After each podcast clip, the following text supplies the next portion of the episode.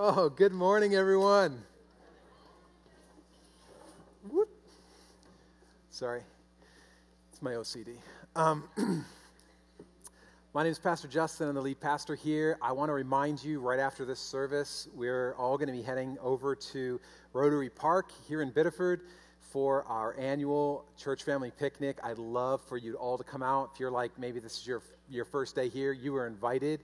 It's going to be an awesome time. We got fun for the whole family, food, all kinds of stuff that's going to be going on. And of course, the annual pie eating contest will be happening, and I'll be taking on whoever dares uh, to take me on. Young and old, I'll take you on, all of you. Um, so uh, make sure you come on out. If you don't know how to get to Rotary Park, or maybe not from Biddeford, that kind of thing, uh, you look on your like uh, little thing that you're sitting on right now, and your little brochure on the bottom, there's a little GPS where you can GPS it, or you can go to nlc.today and uh, go to events and click on click on the church family picnic, and there's a place you can just click, and it links you right to Google Maps, which is what I'll be doing. Um, you're like, I know, I know, I should know the way. I get lost in Walmart parking lot. Anyway. Um, anyway, anyway, anyway, I just wanted to give you a quick update before we get started. Uh, last Sunday, if you were here, I mentioned a need that, that we had through our partners in Russia. I just got back from Russia about a week and a half ago, and uh, thank you. It was awesome. God's doing an amazing work over there. And uh, one of the things that really struck me was the, the drug rehabs that we've been a part of over there in Russia.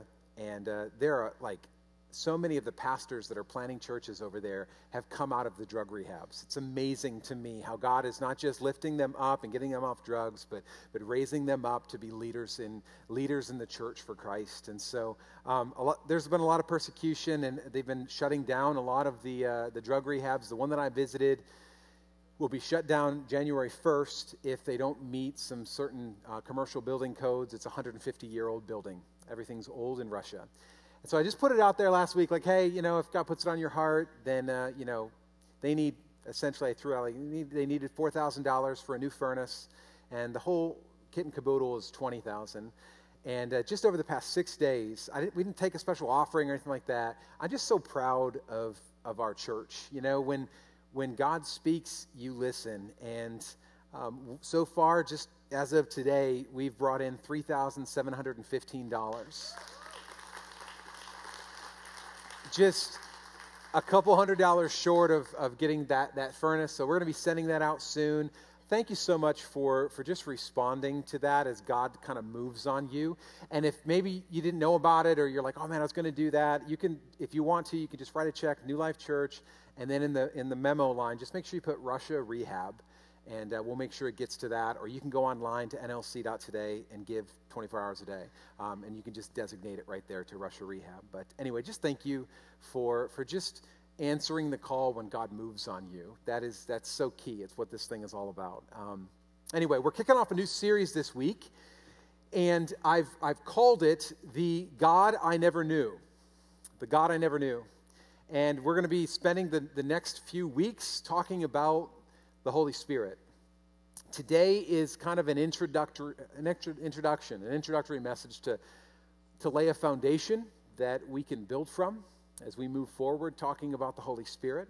Some of what I'm going to be sharing today will be old news for some of you that have maybe been around the church. You're like, I kind of already knew that, and, and this isn't really something, um, you know, mind blowing to me. And for some of you, though, what we're going to be sharing today will be revolutionary to your walk as you follow Jesus. And um, so, my prayer is that throughout this whole series, as we talk about the, the God I never knew and we talk about the Holy Spirit, that my prayer is that each of us would come to a deeper revelation, a deeper realization that, that listen, whether you've been saved for 50 years or for five minutes and you thought, man, I thought this was Home Depot, um, God has something more for you. He, God has something more for you no matter where you are in your journey, there is always more that He has for His followers. Amen? So I call it the God I never knew because growing up, I really, I really didn't know what to do with the Holy Spirit. Um, and, and maybe you can you can relate to this. So let me explain. I'm gonna I'm gonna throw out a bunch of things that I kind of grew up with, that um, some misconceptions and misperceptions and, and beliefs and thoughts about the Holy Spirit. Okay, so maybe you can relate to some of these. Growing up, I, I could relate to God the Father. Like I consider him God God, right? Like he's He's God, God, and if I need something, He's who I'm going to ask for. He's God the Father, and so I'm, you know, sometimes even in your prayers, you're like, Father God, Father God, I pray that you would do this. Father God, I, you know, so so I, I can grasp that. It's my Father. He's God. I can even wrap my head around Jesus because, okay, He's God's Son, so He's Jesus God, and so you know, I, I can understand that like His death, burial, and resurrection actually made the way. He's the waymaker, right? For, for me to be able to be saved. So I, I can relate to Jesus. I mean, he, I can read about him. We go through the Gospels, and, and, and, and, I, and I can relate to him. And so, okay, he's God's son, and so I can pray to him. But, but my, my question was always what or who is the Holy Spirit? Like, I, I, I, kind of realize, you know, as we are Trinitarians, in, in other words, what we believe is that there is one God in three persons. And the Holy Spirit is the third part of the Trinity. We, we, we realize that. And so essentially, what that means is that He is God too. My question was always this growing up what is the division of labor in the unit in, in the Trinity? Really? And, and look at I know you guys are so much holier than me, so you, so you don't ask this question, but I always felt like the Holy Spirit got left out. You know, when, when if you do a really good prayer, which, you know, growing up, and, and, and I always wanted to do a really good prayer, I would try to address all three persons of the Trinity, and I always felt like the Holy Spirit got left out because we'd be like, okay, Father God, uh, you know, I, I ask this, you know, Jesus, Jesus, Jesus, thank you for this, and Holy Spirit, you, you do you. You, you know, because, because it always seemed to me like the Father God and, and Jesus God were doing all the heavy lifting. And so, if I'm supposed to pray to the Holy Spirit, like what exactly am I supposed to be praying for? These are the questions that I have. The, the other thing is that I grew up in a denomination it, that, that called the Holy Spirit the Holy Ghost, which didn't help me at all. Like, I, I, that freaked me out, freaked me straight out. I remember the first time I started reading about the Holy Ghost. And, and here's the thing like, I never had a good connotation about ghosts. I grew up in the 80s, which means I watched me a lot of Scooby Doo. So, amen. Thank you, sister. I hear that clapping. So here's the thing I feel like I have a really good fear of ghosts because of that. So, what does that mean? Essentially, this was my, my mindset is that a ghost is a dead person who just won't leave. Right? And then they, then they haunt us and they make spooky noises and they knock things off of mantles. Like that was in my limited ideas. Like that, that that's what a ghost, that's what a ghost does. And so then I'm like, okay, so uh, apparently this is a good ghost because it's Jesus's. Listen, here's the thing that I always felt. I, I literally thought this, and, and this will free for some, some of you to think like, okay, my pastor thought this. I, I used to think that the Holy Ghost was Jesus's ghost like, like his ghost, ghost. I mean, because you read the Bible and it almost kind of like leads you to it a little bit because he's like, Jesus says to his disciples, Look, guys, I'm going to have to go. And if I don't go, the ghost won't come. It's like, and I put two and two together. I'm like, I got you. Jesus dies. You know, yeah, sure, he's risen, but then he goes up, and then his ghost can come and haunt us in a good way, right? So we have this kind of like, we have this idea like these are the questions that, that I wrestle with. And then growing up, you look at churches. Maybe you come from different types of backgrounds and churches and denominations. You have some denominations that, that, that don't even talk about the Holy Spirit, and in fact, warn you against people who do talk about the Holy Spirit. You've been warned. You know, you're like, look, if they talk about the Holy Spirit too much, they're probably a cult, right? I mean, they just, if they talk about the Holy Spirit, that's you know, apart from reading it in, in the Word of God, just stay away because they're probably not, not good news. And then, and then you start to look at other people, those churches that, that talk about the Holy Spirit. And as a kid, I figured it out. This is what I figured out. Apparently, when you're really into the Holy Spirit, you either wear a lot of makeup or no makeup at all.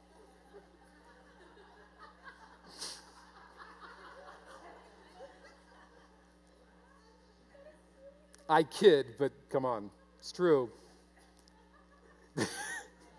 I love the awkward laughter. Yeah, this is good. It's true. It's true. Like as a kid, I'm looking at this like, okay, I got to figure it out. This is the distinction here. This is what goes on when you're really into the Holy Spirit. This, that's why I named it the God I never knew. The God I, I never knew. And I'd like to think that these were all like childish musings about this, this Holy Spirit, this God that, that I didn't really understand and they didn't know. Maybe these are just misperceptions, but but as I get older in the Lord and just getting older, and as I look within the church, even within this room, the Holy Spirit is very controversial. For some of you in here, you're like, why did I come here today? This is weird. Their churches have split over the Holy Spirit. Families have split. Don't talk to each other. Don't talk to that side of the family over the, the Holy Spirit. There are a lot of misperceptions, a lot of fears surrounding the Holy Spirit. And this is what I want to say as the basis of where we're headed is this this should not be so. It should not be so. And so, my hope and my prayer as we journey through this together over the next several weeks and we talk about who is the Holy Spirit, my, my hope and prayer is that we would come to a greater understanding, a greater revelation of this, this person, this, this God that Jesus died for us to, to have. So I want to take a moment, and um, this is, if you're taking notes today, this is kind of like not in your notes. This is before your notes. I want to just hit on just three points really quickly um, because I think that they're instrumental for us to move forward in talking about who the Holy Spirit is. The first one is this the Holy Spirit is God. May sound really simple. Maybe for some of you, you're like, yeah, I gotta know that. Like, I'm not even gonna write that down. Write it down. The Holy Spirit is God. He is the third person of the Trinity, and He is as much God as the Father and the Son. The Holy Spirit is God. The, all three are co equal and co eternal. And I want to show you this in Scripture. Everything that we're going to talk about, I'm going to show you in Scripture. In other words, don't trust me. Trust what the Word of God says. Find it in the Word, look at it, read it, and choose whether you agree with it or not. This is what I'm going to show you two scriptures to prove to you that the Holy Spirit is God. Acts chapter 5, verse 3. Then Peter said, This is the whole idea, this is the whole story of Ananias and Sapphira. Um, Peter said, Ananias, how is it that Satan has so filled your heart that, catch this, you have lied to the Holy Spirit? No, put a pin in that. Continues. And have kept for yourself some of the money that you've received for the land. Didn't it belong to you before it was sold? And after it was sold, wasn't the money at your disposal? What made you do such a thing? And then he says this, this, this verse, verse 4. You have not lied just to human beings, but to God. You catch that? In other words, you look at verse 3, he says, You've lied to the Holy Spirit. And then in verse 4, he says, You haven't just lied to human beings, you've lied to God. In other words, the Holy Spirit is God. They're one and the same. The Holy Spirit is God. The next word, the next um, example is this in Jesus' baptism, we see all three parts of the Godhead highlighted. All three. Matthew chapter 3, verse 16. It says, As soon as Jesus was baptized, this is a pretty big deal, uh, he went up out of the water. At that moment, heaven was opened, and he saw the Spirit of God descending like a dove and alighting on him. And a voice from heaven said, This is my Son, whom I love. With him I am well pleased. So catch it, just in these two verses. The Father speaks, the Spirit descends, and the Son is affirmed. All three in one place, in one time, in one message, in one place. Not only is the Holy Spirit God, but the second point is this the Holy Spirit is a person. Now, when I say person, A lot of times you think, well, he's, he's, is, he, is he human? No, he's not human, right? When I say person, I mean, I mean that he has a, a will, that he has, um, that, that he's personal, that he can have relationship. That, that's what I mean by, by person.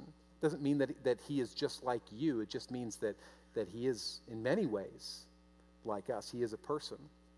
Let me show you in this. John chapter 14, verse 16. Jesus said, and I will ask the Father, and he will give you another advocate, which is another name for the Holy Spirit, to help you and to be with you. Those are very personal, relationship oriented things.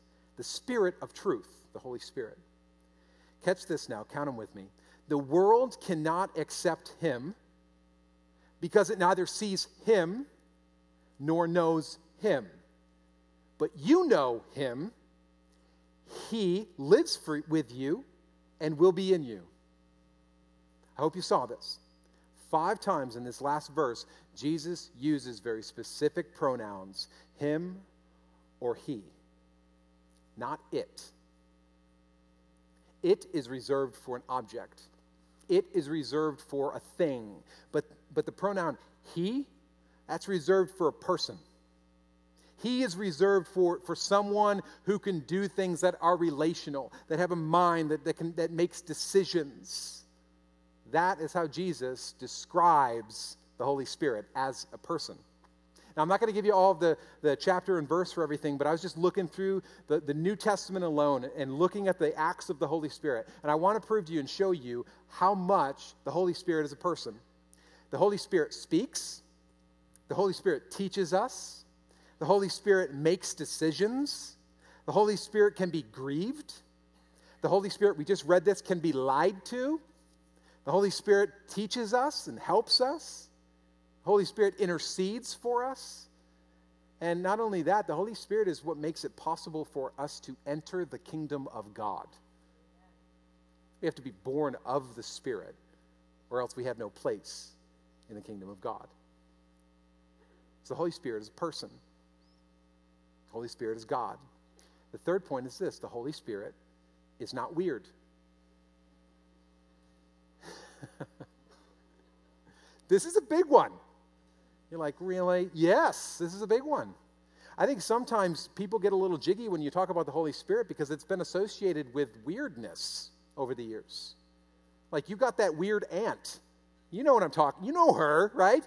She's like, whoa, woo. You get around her at Thanksgiving, and my goodness, like she's, uh, okay, it's interesting, right? The Holy Spirit has always been kind of like the Holy Spirit really kind of gets a bad rap because of weird people. Listen, your aunt was weird before she received the Holy Spirit, and she's weird now with the Holy Spirit. I think a lot of times we like to blame weirdness on the Holy Spirit, but here's the reality the Holy Spirit is, is what draws people to God, not pushes them away. Holy Spirit's endearing, he's a gentleman. And he's not weird. So here's what I would say to you is this. If you're struggling with this even today, you're kind of like, yeah, I just don't know. I don't know if I want to enter into all this, this Holy Spirit talk. And here's what I would say don't allow other people's behavior to determine your view of the Holy Spirit.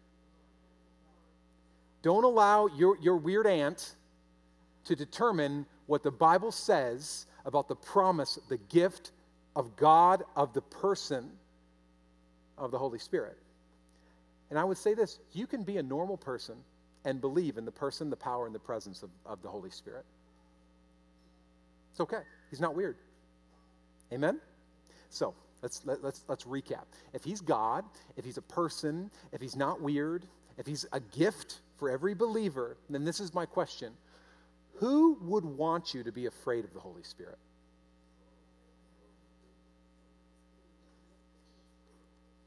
I mean, think this through. If there was something that was, that was so powerful that could cause a believer in Jesus to operate in the same spirit that raised Jesus from the dead, that were available, I'm just saying, if I were Satan, I would be working really hard to create a lot of controversy and confusion and fear and envy so that believers would stay as far away from that as they most possibly could. And as I look around, as I look at, I mean, I can't speak for the whole worldwide, but as I look around at the American church, I mean, Satan has created all kinds of controversy around this. He's made us afraid of one gift. You know that one. We'll talk about that later. And then, and, and I've watched good people, people that love God, live a spirit less life rather than a spirit filled life because of fear. And man, I just don't even know if I want to even get close to this thing. Because I got a weird aunt, and whoo, is she weird. I don't know if I want any, any part of this. So my attempt in this series as we talk about this, as we, as we talk about the God that I never knew, as we talk about the Holy Spirit, I, my, my aim, but it's going to require something of you as well. My aim and my goal is to strip away our preconceptions, our misconceptions, and our fears about God the Holy Spirit and allow God's word to move on us and to help us to, to, to truly grasp the gift that Jesus died to give us. If it's that big of a deal in the Word of God, and I, I, will, I will contend that it is, all throughout the New Testament specifically, then there's something that maybe we're quite not understanding or getting. Now, to understand this whole idea of the Holy Spirit and who the Holy Spirit is, I think it's really important before we even get started in this to really take a look at the words that the Bible uses to identify the Holy Spirit. And so we're going to look at, we're going to do a quick little Hebrew Greek thing. Um, I, I, it won't be long, it's going to get in, get out. Here's the thing. If you look at the Old Testament, there's one word that they use for the Holy Spirit or the Spirit of God. It's written in Hebrew. Now, it's not written in King James. I just want you to know that. The Bible was not written in King James, it was written in Hebrew. And this word that, that is used, we first see it used in the second verse of the first chapter of the Bible, in Genesis chapter 1, verse 2. This is what it says Now, the earth was formless and empty, darkness was over the surface of the deep, and the Spirit of God was hovering over the waters. Now, I want you to understand this. This Hebrew word for spirit, and we'll see this time and time again as we look throughout the Old Testament, whenever it's mentioned about the Spirit of God, is this word ruach. Can you say it with me? Ruach. Say it one more time. Ruach. Here's the definition a wind, a, a violent exhale, a breath of the mouth, a, a wind. That's the Old Testament translation of that word that we translate Spirit of God. It's wind. The New Testament, we see another word that's used because the New Testament is primarily written in Greek. It wasn't written, like I said, in English, it was written in Greek. And so this word that we find here in John chapter 6, verse 63, let's read it. It says, The Spirit gives life, the flesh counts for nothing. The words I have spoken to you, they are full of the Spirit and life. Now, this word for spirit in the New Testament, the Greek word is pneuma. Can you say that with me? Pneuma. If you're reading it in your notes, there's a P. You don't pronounce the P, it's silent. It's not pneuma, it's pneuma. Okay? Pneuma. Here's the definition of this word a wind, a movement of air, a blast of breath. Now, like, I don't know about you, but as I read both of these words, I'm thinking, this is kind of like monumental here. Like there's something that I'm I don't think I'm quite understanding because every time that I'm reading the Spirit of God or the Holy Spirit, it could be translated the wind of God, the breath of God, and the holy winds, the holy wind of God. Like this whole idea of wind and the breath of God being the Spirit of God. So let me be very clear. I believe that every word that is in the Bible is there for, for a purpose and for a reason. So, since the, the Bible uses in both the Old Testament and the New Testament a word that describes the Holy Spirit as wind, then I want to take a look at it. I want to, I, you know, I've been, I've been studying this week. I'm like, all right, like, what are the different characteristics of wind that might help us understand who the Holy Spirit is to a greater degree? The first thing I know is this the, holy, the, the wind is unseen. It is unseen. Let me read it for you in John chapter 14 again. He says, And I'll ask the Father, and he'll give you another advocate to help you and to be with you forever, the Spirit of truth. Catch this. The word cannot the world cannot accept him because it neither sees him nor knows him. But you know him, for he lives with you and will be in you. Wind is unseen. You can see the effects of wind, but you can't really see wind. Nobody's like, oh, did you see that wind? No, but you could see things flying, and you're like, oh, okay. You know, when wind blows on something, it can do something as, as, as catastrophic as rip up trees or level houses, or it can just rustle leaves and blow lawn furniture around. We can't, we can't necessarily see wind, but we can see the effects of wind.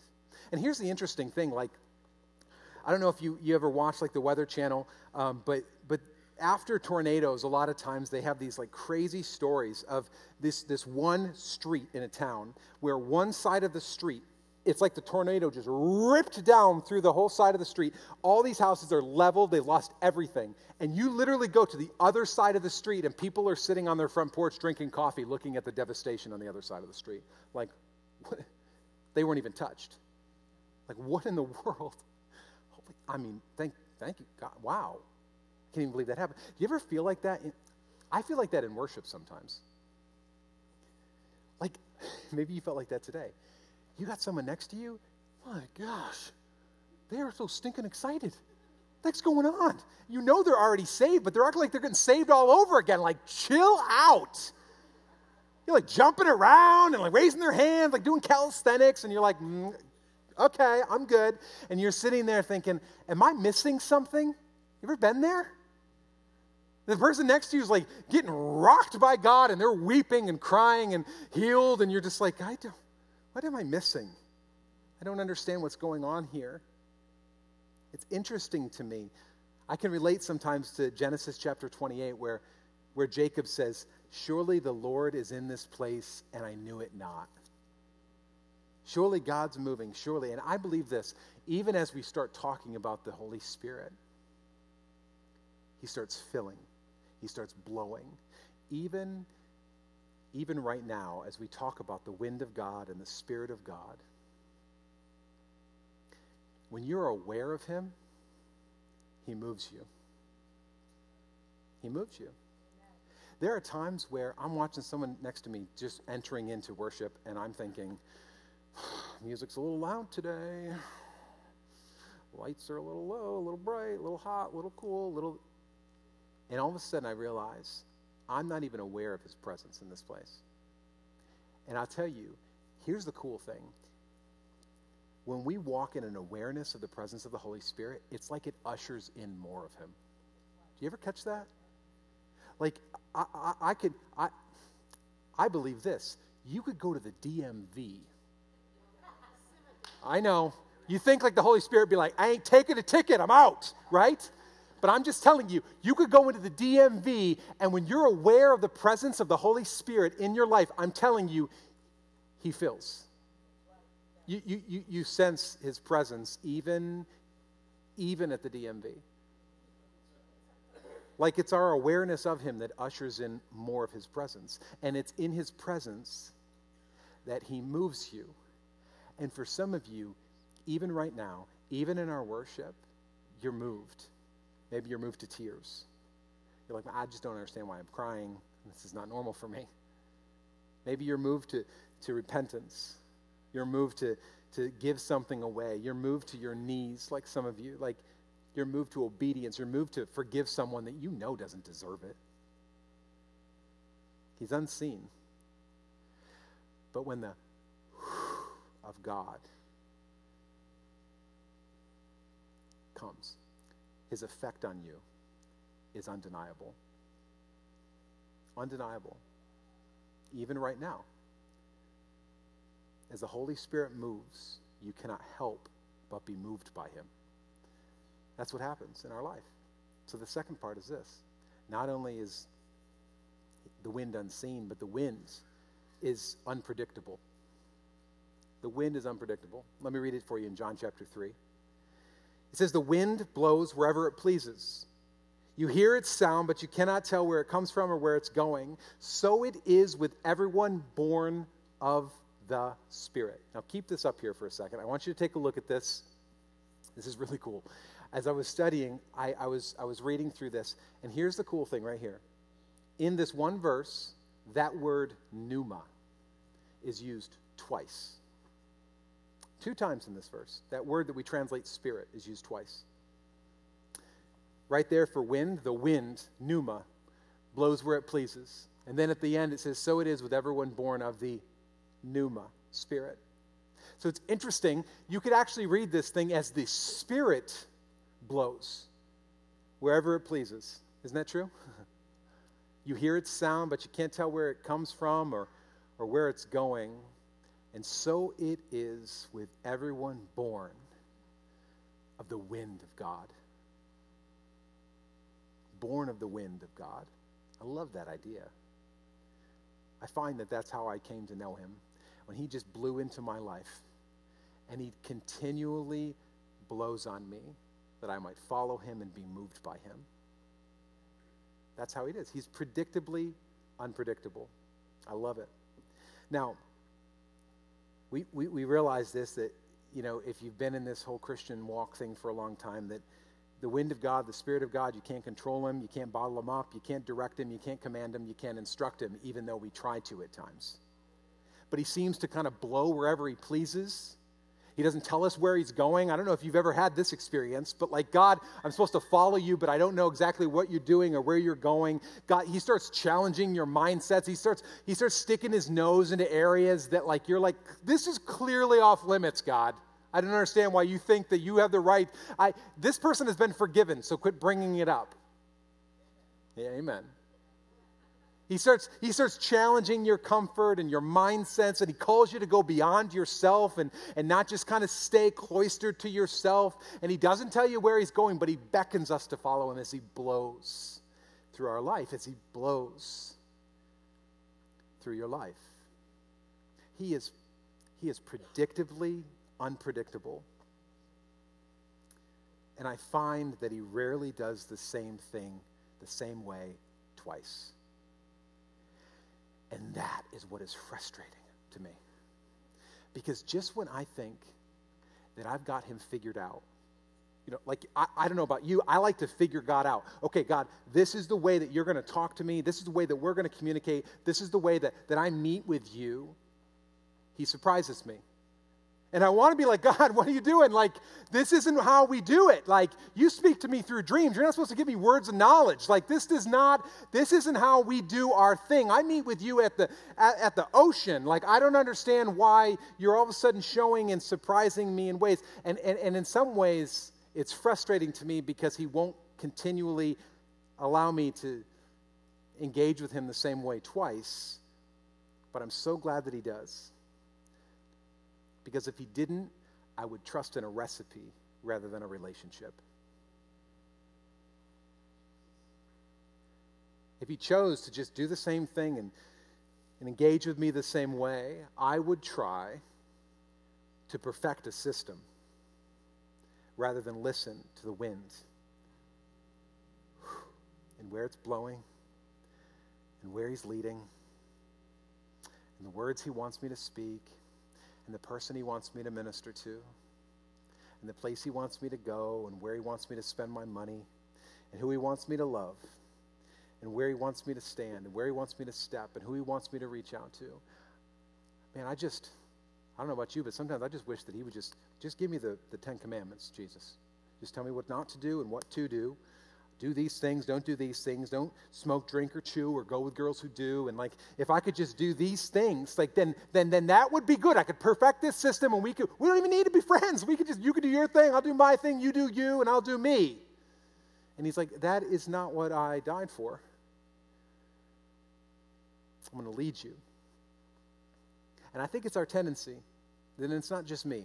And I think that he knows it. And that's why he does and he, he ruins all my plans and has different ideas than I thought that he should have. Let me show you what I'm talking about. Think about this. God only spoke through a burning bush once to Moses.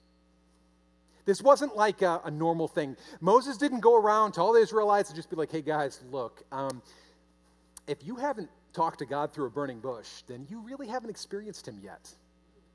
Moses wasn't walking around thinking like, is that, a, is that burning? Is that, well, you want to speak to me, Lord? Like he wasn't looking to, under every bush for God to be speaking. Here's the other thing God only spoke through a donkey one time. Hallelujah. Look at you don't walk around seeing a donkey thinking, What's, what doth message doth thou have for me, donkey? Hee haw. And you're like, I must pray for the interpretation. I must pray for that. You don't walk around thinking, well, this is the only way God can talk to me. He can only talk through donkeys and he can only talk through bush. Is that bush hot? Right? No. Because he rarely does the same thing twice. Why? Because he knows who we are and he knows that we would love a good recipe. Is that a little bit of this, a little bit of that, a little bit of this, a little bit of that? God.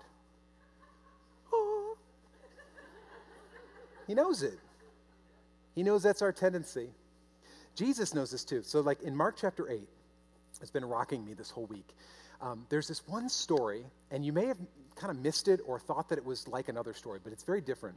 Um, Mark chapter 8, there's a blind guy. His friends bring the blind guy to Jesus, and they say to Jesus, Hey, could you touch? Could you touch our friend?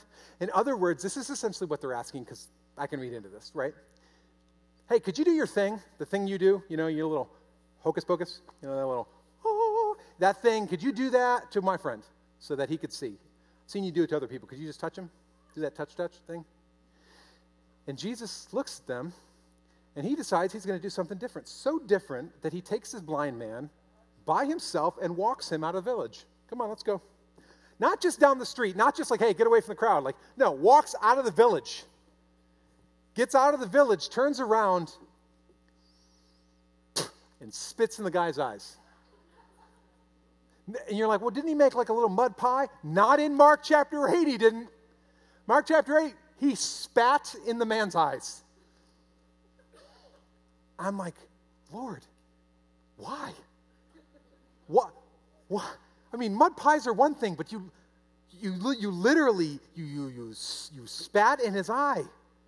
I, I honestly think that Jesus was like, oh, y'all think that y'all think my little like recipe is is what heals people. Oh, you think if I just touch him, if I do my little special incantation and my little hallelujah thing, if I do if I do it just like you saw other people do it, then that's what heals people. Oh, you thought that, that when you come up for prayer, you better get that, that guy to pray for you. Don't get her. She doesn't, she not got nothing in her hands. You got to have him pray for you. You think, you think that's, that's what heals you. Oh, you think that, that you get healed by going to this specific program. Oh, that's what you think. And Jesus is continually teaching us look,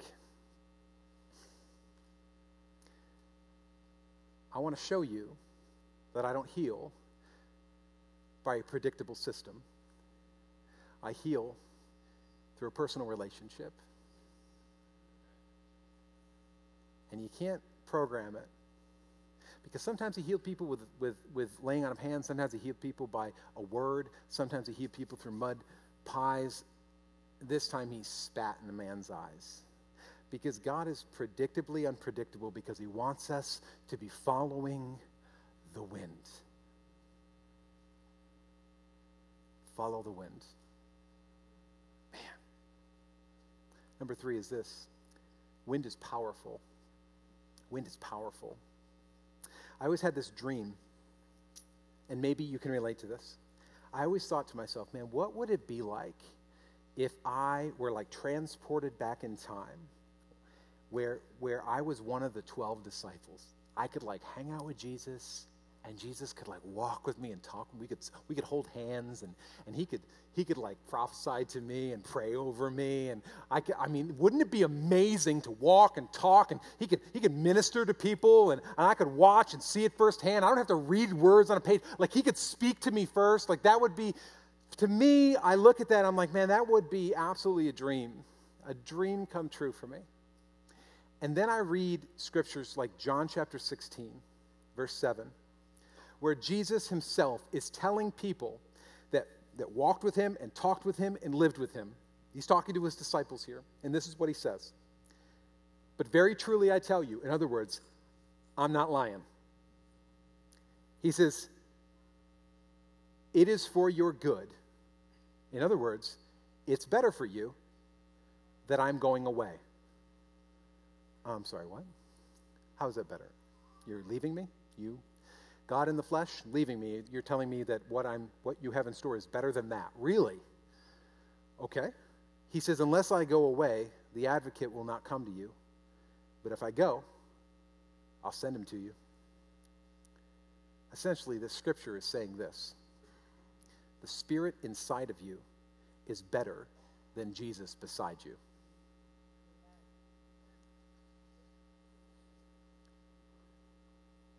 And I don't know if I believe it. I mean,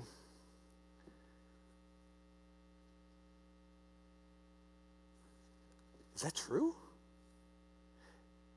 That having the Holy Spirit inside of me is better than my dream of walking and talking and living with God incarnate, Jesus Christ. Like, how? Because if that's true, like if, if, if what Jesus said, you can read it for yourself, if what Jesus said is true, then I'm, I'm not living in the fullness of that which he is talking about here. In other words, there is more. There's more. There's, there's something deeper. There's a relationship that God has made available to us that few find, that few spend the time to cultivate, and to know and to see in their own life.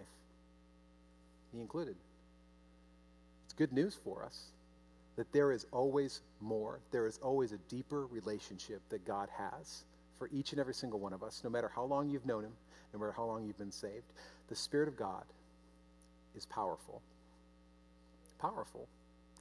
So much so, look, the, the very last words that Jesus spoke before he ascended to heaven, we see this in, in Acts chapter 1, verse 8.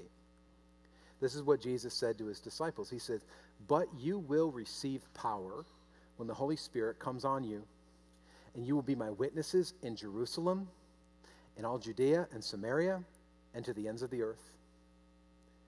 Jesus is saying, essentially, you need the Holy Spirit because y'all need some power. And I hear that, and I'm like, yeah, I think I need power. Power sounds good, right? But what does that mean? Like, yeah, I'd like power. Power to what? Cast out demons, power to heal, power to. Here's, here's what I think it means in, in the context of wind. I went sailing for the first time. I've got a good friend um, that, uh, that took me sailing for the first time uh, about three months ago. And my goodness, it was one of the most amazing experiences I've ever been on, and one of the most scariest experiences I've ever been on. Um, we, we, we, we literally got out into the ocean and we hoisted the sail, and that wind took off. Oh, brother, I'll tell you, like literally, we were like this.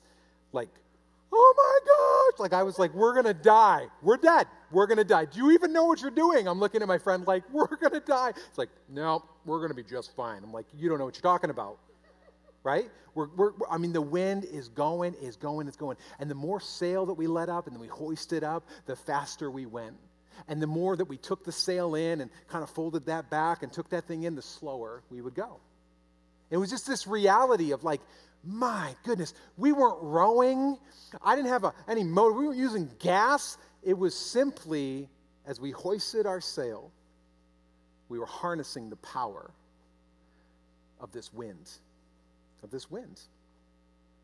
We're just, we're just, we're just harnessing it. And the Lord spoke something to me about this as we were, you know, spending the day out there. And it was this, and it was just kind of this real simple. He just said, you know what, you think that you'll you'll get to where you want to go better if you're you're tiring yourself out by rowing.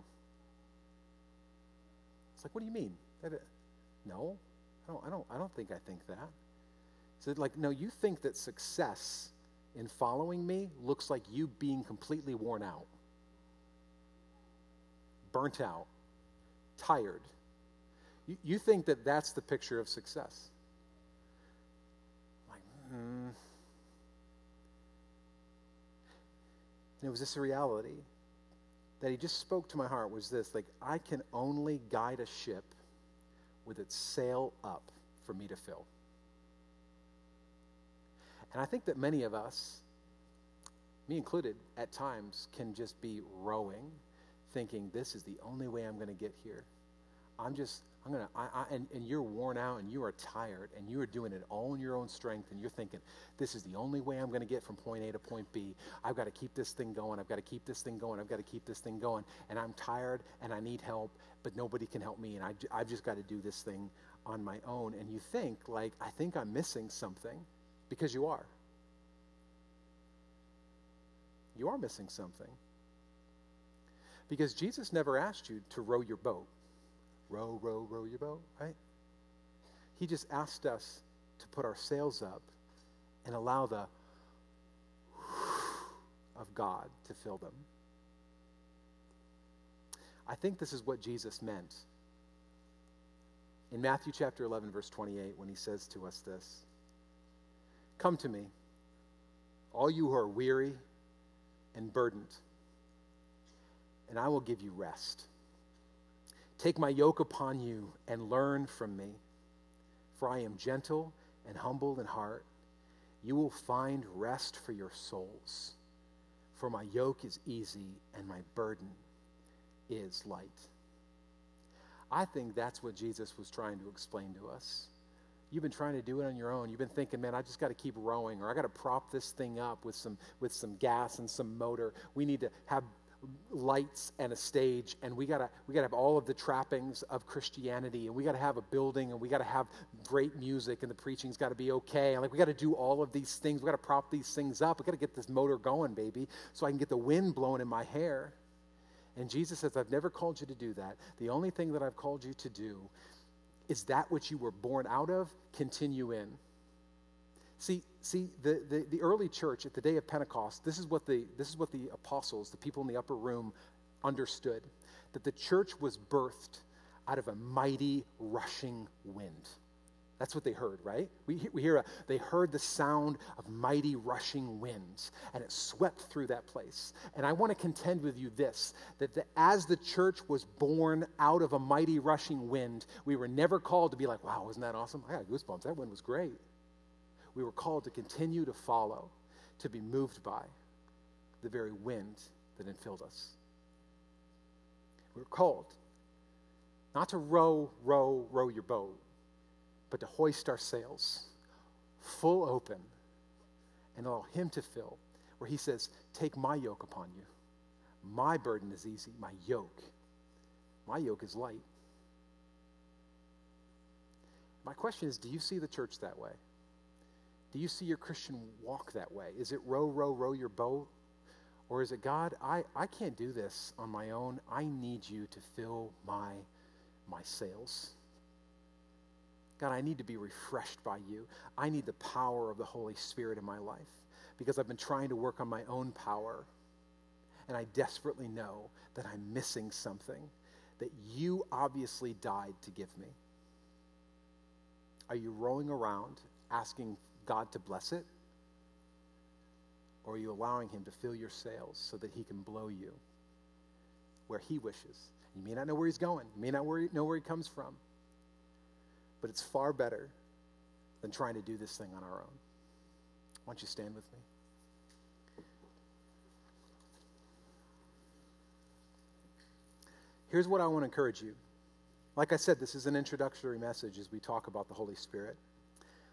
I want to encourage you as we as we enter into this this season, as we enter into this time. Look, even today, as we enter into worship today, I want to encourage you to do this.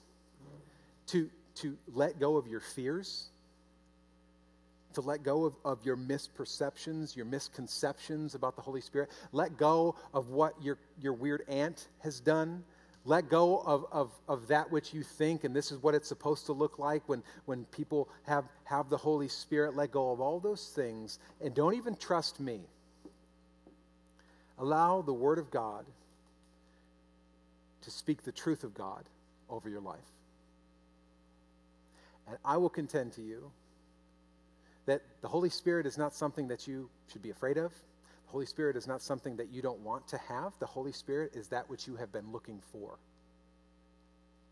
Let me prove it to you. Jesus said this in Luke chapter 11. He said, Which of you fathers, if you ask your son, if you ask, if your son asks for a fish, we'll give him a snake instead. Or if he asks for an egg, we'll give him a scorpion. Like, that's cruel. If you then, though you are evil, know how to give good gifts to your children, how much more will your Father in heaven give the Holy Spirit to those who ask him? For some of you, He's the gift you never thought you could ask for. He's the wind in your sails. He's the breath in your lungs.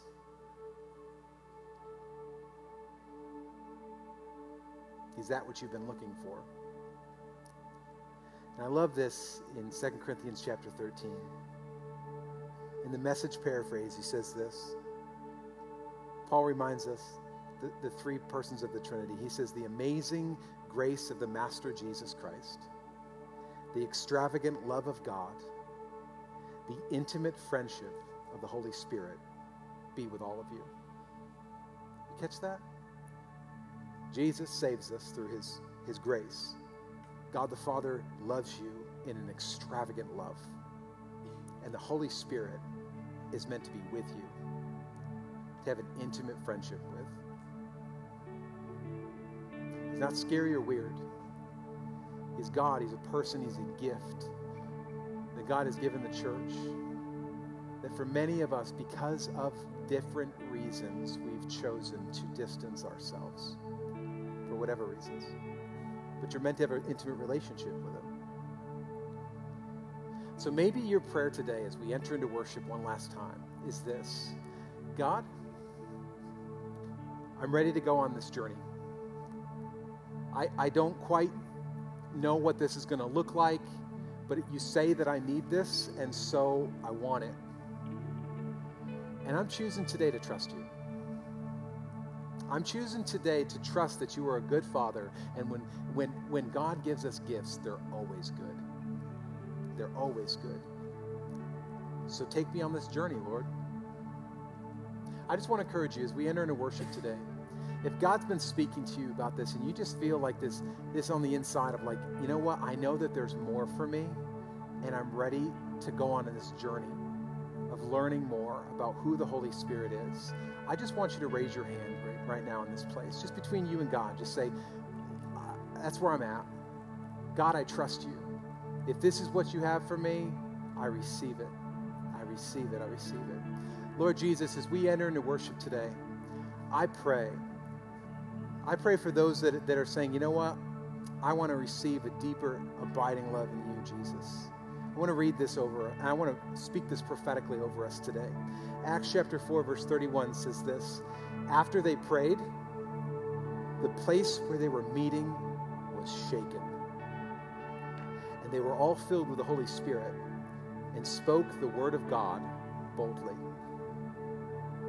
Jesus, I pray for each and every single person in the sound of my voice.